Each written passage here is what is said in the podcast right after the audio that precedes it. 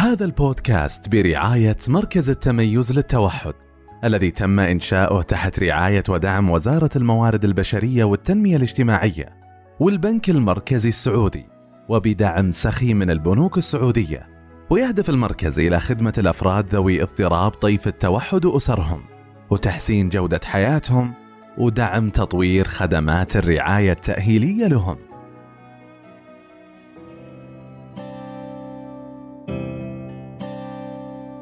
مرحبا جميعا. حياكم الله مستمعي بودكاست دردشة التوحد. معكم الدكتورة رفيف السدراني رئيس قسم المحتوى والتطوير في مركز التميز للتوحد.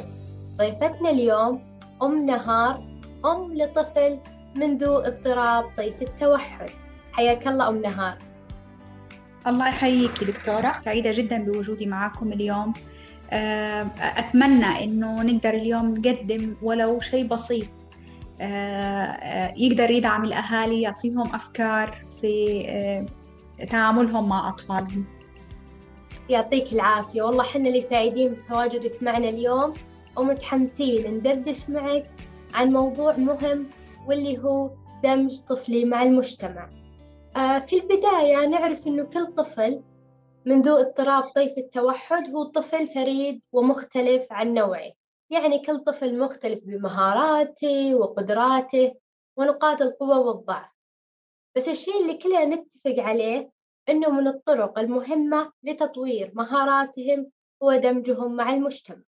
في حلقتنا لليوم إن شاء الله راح نركز بشكل كبير على الدمج من تجربة أم نهار. بس أول شيء أم نهار حابين تعرفينا عن نهار. آه نهار الآن آه يعني أنا ما أعتبره طفل قد ما أعتبره صار شاب. آه شاب عمره 13 عام يدرس في الصف الأول المتوسط. آه نهار كان عمره عند التشخيص آه طبعا آه، الكل اللي يعرفني من زمان يعرف إنه نهار تعدى التشخيص وما تشخص بالتوحد إلا متأخر يعني يمكن من ثلاث سنوات لما كان عمره عشر سنوات. والحمد لله آه، وقت التشخيص شخص بانه من ذوي من ذو اضطراب التوحد الأداء العالي. ما شاء الله. آه، طبعا نهار كان علامات التوحد ظاهرة عنده لكن إحنا جهلنا بالاضطراب هذا ما كان معطينا الفكرة. آه، كان أكثر حاجة ميولنا لفرط الحركة وزي ما نعرف إنه فرط الحركة هي واحدة من سمات التوحد. كان عنده عدم إدراك كان في تأخر في النطق كان في سرعة تشتت في اندفاعية وفي نمطية في تصرفاته. بس زي ما قلت لك من قبل إنه ما كان في عندنا الثقافة أو المعلومات الكافية عن هذا الاضطراب. يعطيك العافية. أو زي ما ذكرتي فرط الحركة أو وتشتت الانتباه وأعد الأعراض المصاحبة اللي قد تكون مع الطفل إذا كان مشخص باضطراب طيف التوحد. آه طيب أم نهار آه كيف أنت تحاولين تدمجين النهار مع المجتمع؟ يعني مثلا الأسواق الملاهي وغيرها.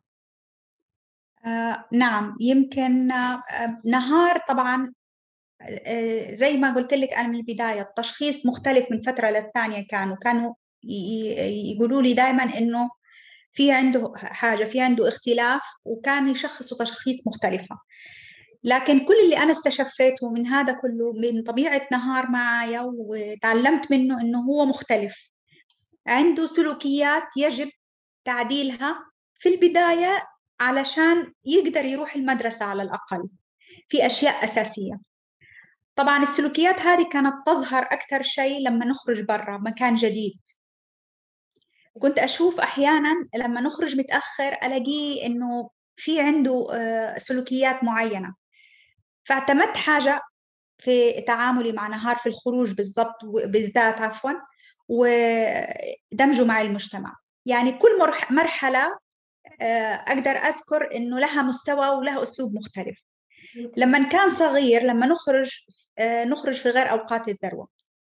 نحاول نسيطر على الانفعالات المتوقعة منه مثلا ممكن يبكي ممكن يرمي نفسه في الأرض ممكن يجري بدون هدف وإحنا نلاحقه. العصبية ونهار كان عنده حاجة مرة يعني آه، خطيرة كان ينقطع نفسه لما يزعل. آه، التملل. فلقيت إنه لما راقبت نهار لقيت إنه هذه كلها السلوكيات بالذات قطع النفس تظهر عند ما يكون يا إما نعسان أو مرهق طول اليوم أو إنه آه، جيعان. فطبعا صرت أستعد بهذه الأمور كلها. أعرف أول ما يظهر منه سلوك هو إيش محتاج بالضبط. يعني قعدت عارفة درسته خليته حالة بحث وتقصي ودرسته بالضبط إيش هو كل تصرف إيش معناته. فطبعا بمرور الوقت هذا معايا يعني آه، قدرت أفهمه. أحيانا بتصدر سلوكيات التعامل حسب أهميتها طبعا. في سلوكيات تحتاجي إنك أنت تصححيها في وقتها في سلوكيات بس تغاضي عنها. في سلوكيات أقدر أحلها معاه بالحيلة. إنه مثلا امسكني علشان ما أضيع بدلها طبعا لما نوصل لمرحلة الإدراك. الأول كان غير مدرك غير ناطق. فكنت بس يلا المداراة على بال ما نروح المشوار هذا وينبسط فيه ونرجع. كان هذا هو الهدف. والمشاوير كانت قصيرة ما كنت أطولها. وكان لما عارفة يحاول يعني لما يكون معصب وزعلان وأحس إني أنا راح أفقد السيطرة عليه أبدأ بحاجة تانية أتوصلني فيه إن أنا أشد انتباهه. ممكن إني أزغزغه. كان في أنشودة بالعربي كان يحبها مرة كنت أغني له إياها شوية كده أهمس له إياها في ودنها يسكت على طول وآخذ انتباهه. أول ما آخذ انتباهه على طول أوجه له الكلام أو التعليمات اللي أنا أبغى أطلبها منه. أو إني أقدم له الشيء اللي يريحه فيما لو كان يعني غير واعي.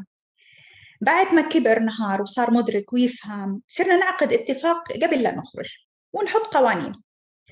يعني يا نهار ترى مثلا لما نكون في بيت الأهل آه والدي بيت آه بيت أهل آه أبوه مثلا مو الكل يتقبل آه، اختلافات الطفل بالذات مع الجامعات يكون في زحمة.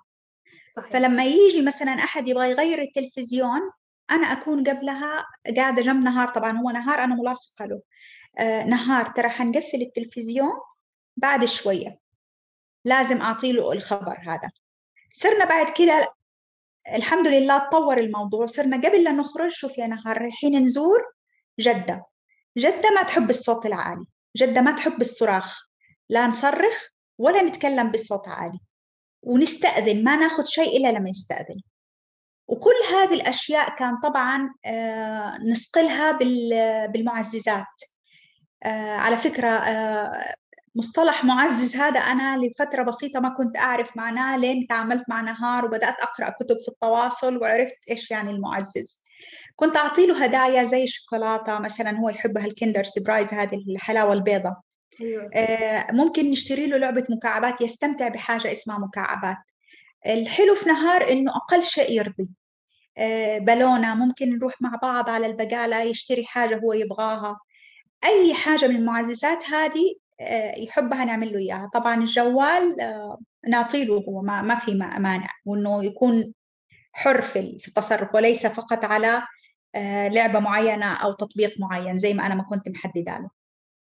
ممتاز يعطيك العافية. فانت تستخدمين الجوال ما يكون معك كل وقت يكون معك كمعزز أو كمكافأة إذا سوى القوانين اللي اتفقتوا عليها أو التعليمات. نعم. ومن المهم نفس ما ذكرتي أم نهار إنه كل أم أو كل أب أو كل مقدم رعاية للطفل يعرف إيش هو المعزز أو اللي نسميه بكل بساطة المكافأة أو الهدية اللي يحبها الطفل. لأنها تختلف من طفل لآخر. صحيح. آه طيب الحين أنت تكلمتي عن طرق لدمجة مع المجتمع الخارجي مثلا. اللي قلنا سوبر ماركت ذكرتي لنا مثال. الحين نبغى نتكلم أكثر عن الأسرة. كيف تحاولين تدمجين النهار مثلا مع إخوانه أو مع الأقارب وغيرها. مع أنه ذكرتي لنا مثال الأقارب بس الحين نبغى نتكلم بشكل آه، أوسع خلينا نقول. أه حقول لك أول حاجة علشان تدمجي الطفل المختلف مع الأقارب والعائلة لازم لازم يلمسوا فيكي أنت كأم أو والأب كمان طبعا القبول. الإخوة والأخوات لو لقيوا إنه في قبول من مننا لنهار بكل اختلاف وهذا هم حيقبلوه برضو كمان. ويعرفوا إن إحنا ما نقبل عليه الغلط ما نقبل عليه إنه أحد يضايقه. فعلشان كده صار إذا تضايق أحد من سلوكيات نهار أفهمه. إنه يا جماعة ترى نهار ما يفهم الكلمات أو الجمل حقتكم مهما تتصوروها أنها بسيطة فيها إيحاءات أحيانا آه، بنبرة الصوت فيها إيحاءات جسدية أحيانا ما يفهمها. فلازم تكونوا واضحين. أذكر مرة كنا قاعدين نتفرج على التلفزيون آه، أنا وأختي وأولادها آه، ومجموعة كبيرة كان نهار أصغر واحد ونهار حرك بسم الله عليه. ويتحرك كل شوي قدام التلفزيون وهم يقولوا له يا نهار! بنبرة صوت إنه يعني متضايقين منه. فأنا أقول له أنتوا بتقولوا يا نهار يا نهار. هو ما هو فاهم أنتوا إيش تبغوا قولوا له نهار اجلس علشان نتفرج. نهار نبغى نشوف انت واقف قدام التلفزيون. حفهموه بالضبط نهار إيش؟ إيش يسوي؟ وفعلا لما جربوها ونجحت معاهم صاروا بعد كده يتكلموا معاه ويستخدموا جمل بسيطة ما هي معقدة علشان يفهموه ويتعاملوا معاه. نهار ما شاء الله يعني علاقته بإخوانه جدا ممتازة. ما في أحد بيتضايق منه أبدا ما في أحد بيحرج منه أبدا. أقرب صديقة له في البيت هي أخته آه، جنى. جدا يعزها ويحبها والآن يعني آه، هي التوب 1 عنده. ما أحد يزعلها ولا أحد يخاصمها نهار هو المدافع تبعها. مع الأقارب الحمد لله كل الأقارب يحبوه وكل الأقارب متفهمين بالذات إنه الآن ما شاء الله يعني وضعه جدا صار أحسن وأفضل. آه، حتى نهار كان وهو صغير آه، آه، على الجيران كمان كان يرمي أشياء من الشباك. فكنت دائما أحذرهم اللي في البيت معايا أو أي أحد يجي يزورني مثلا إحنا بحكم إنه أهلنا في جدة وإحنا في الرياض فكان في ناس يجي يزورونا يباتوا عندنا. أحذرهم إنه أشياءهم ينتبهوا عليها يقفلوا عليها علشان نهار ترى أحيانا يرمي أغراض من الشباك.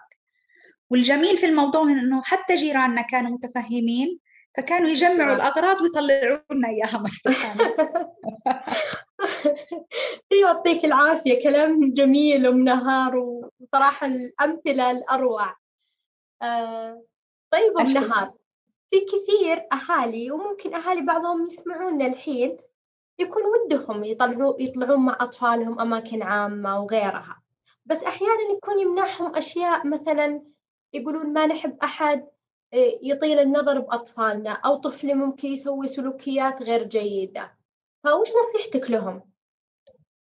والله شوفي أنا الأهم عندي أهم شيء عندي ولدي. آه، أنا ما ألوم الناس ترى آه، اللي بيتعاملوا مع مع الأطفال أو إنهم بينظروا للأطفال أو يطيلوا النظر لأنه هذا بالنسبة لهم شيء غريب.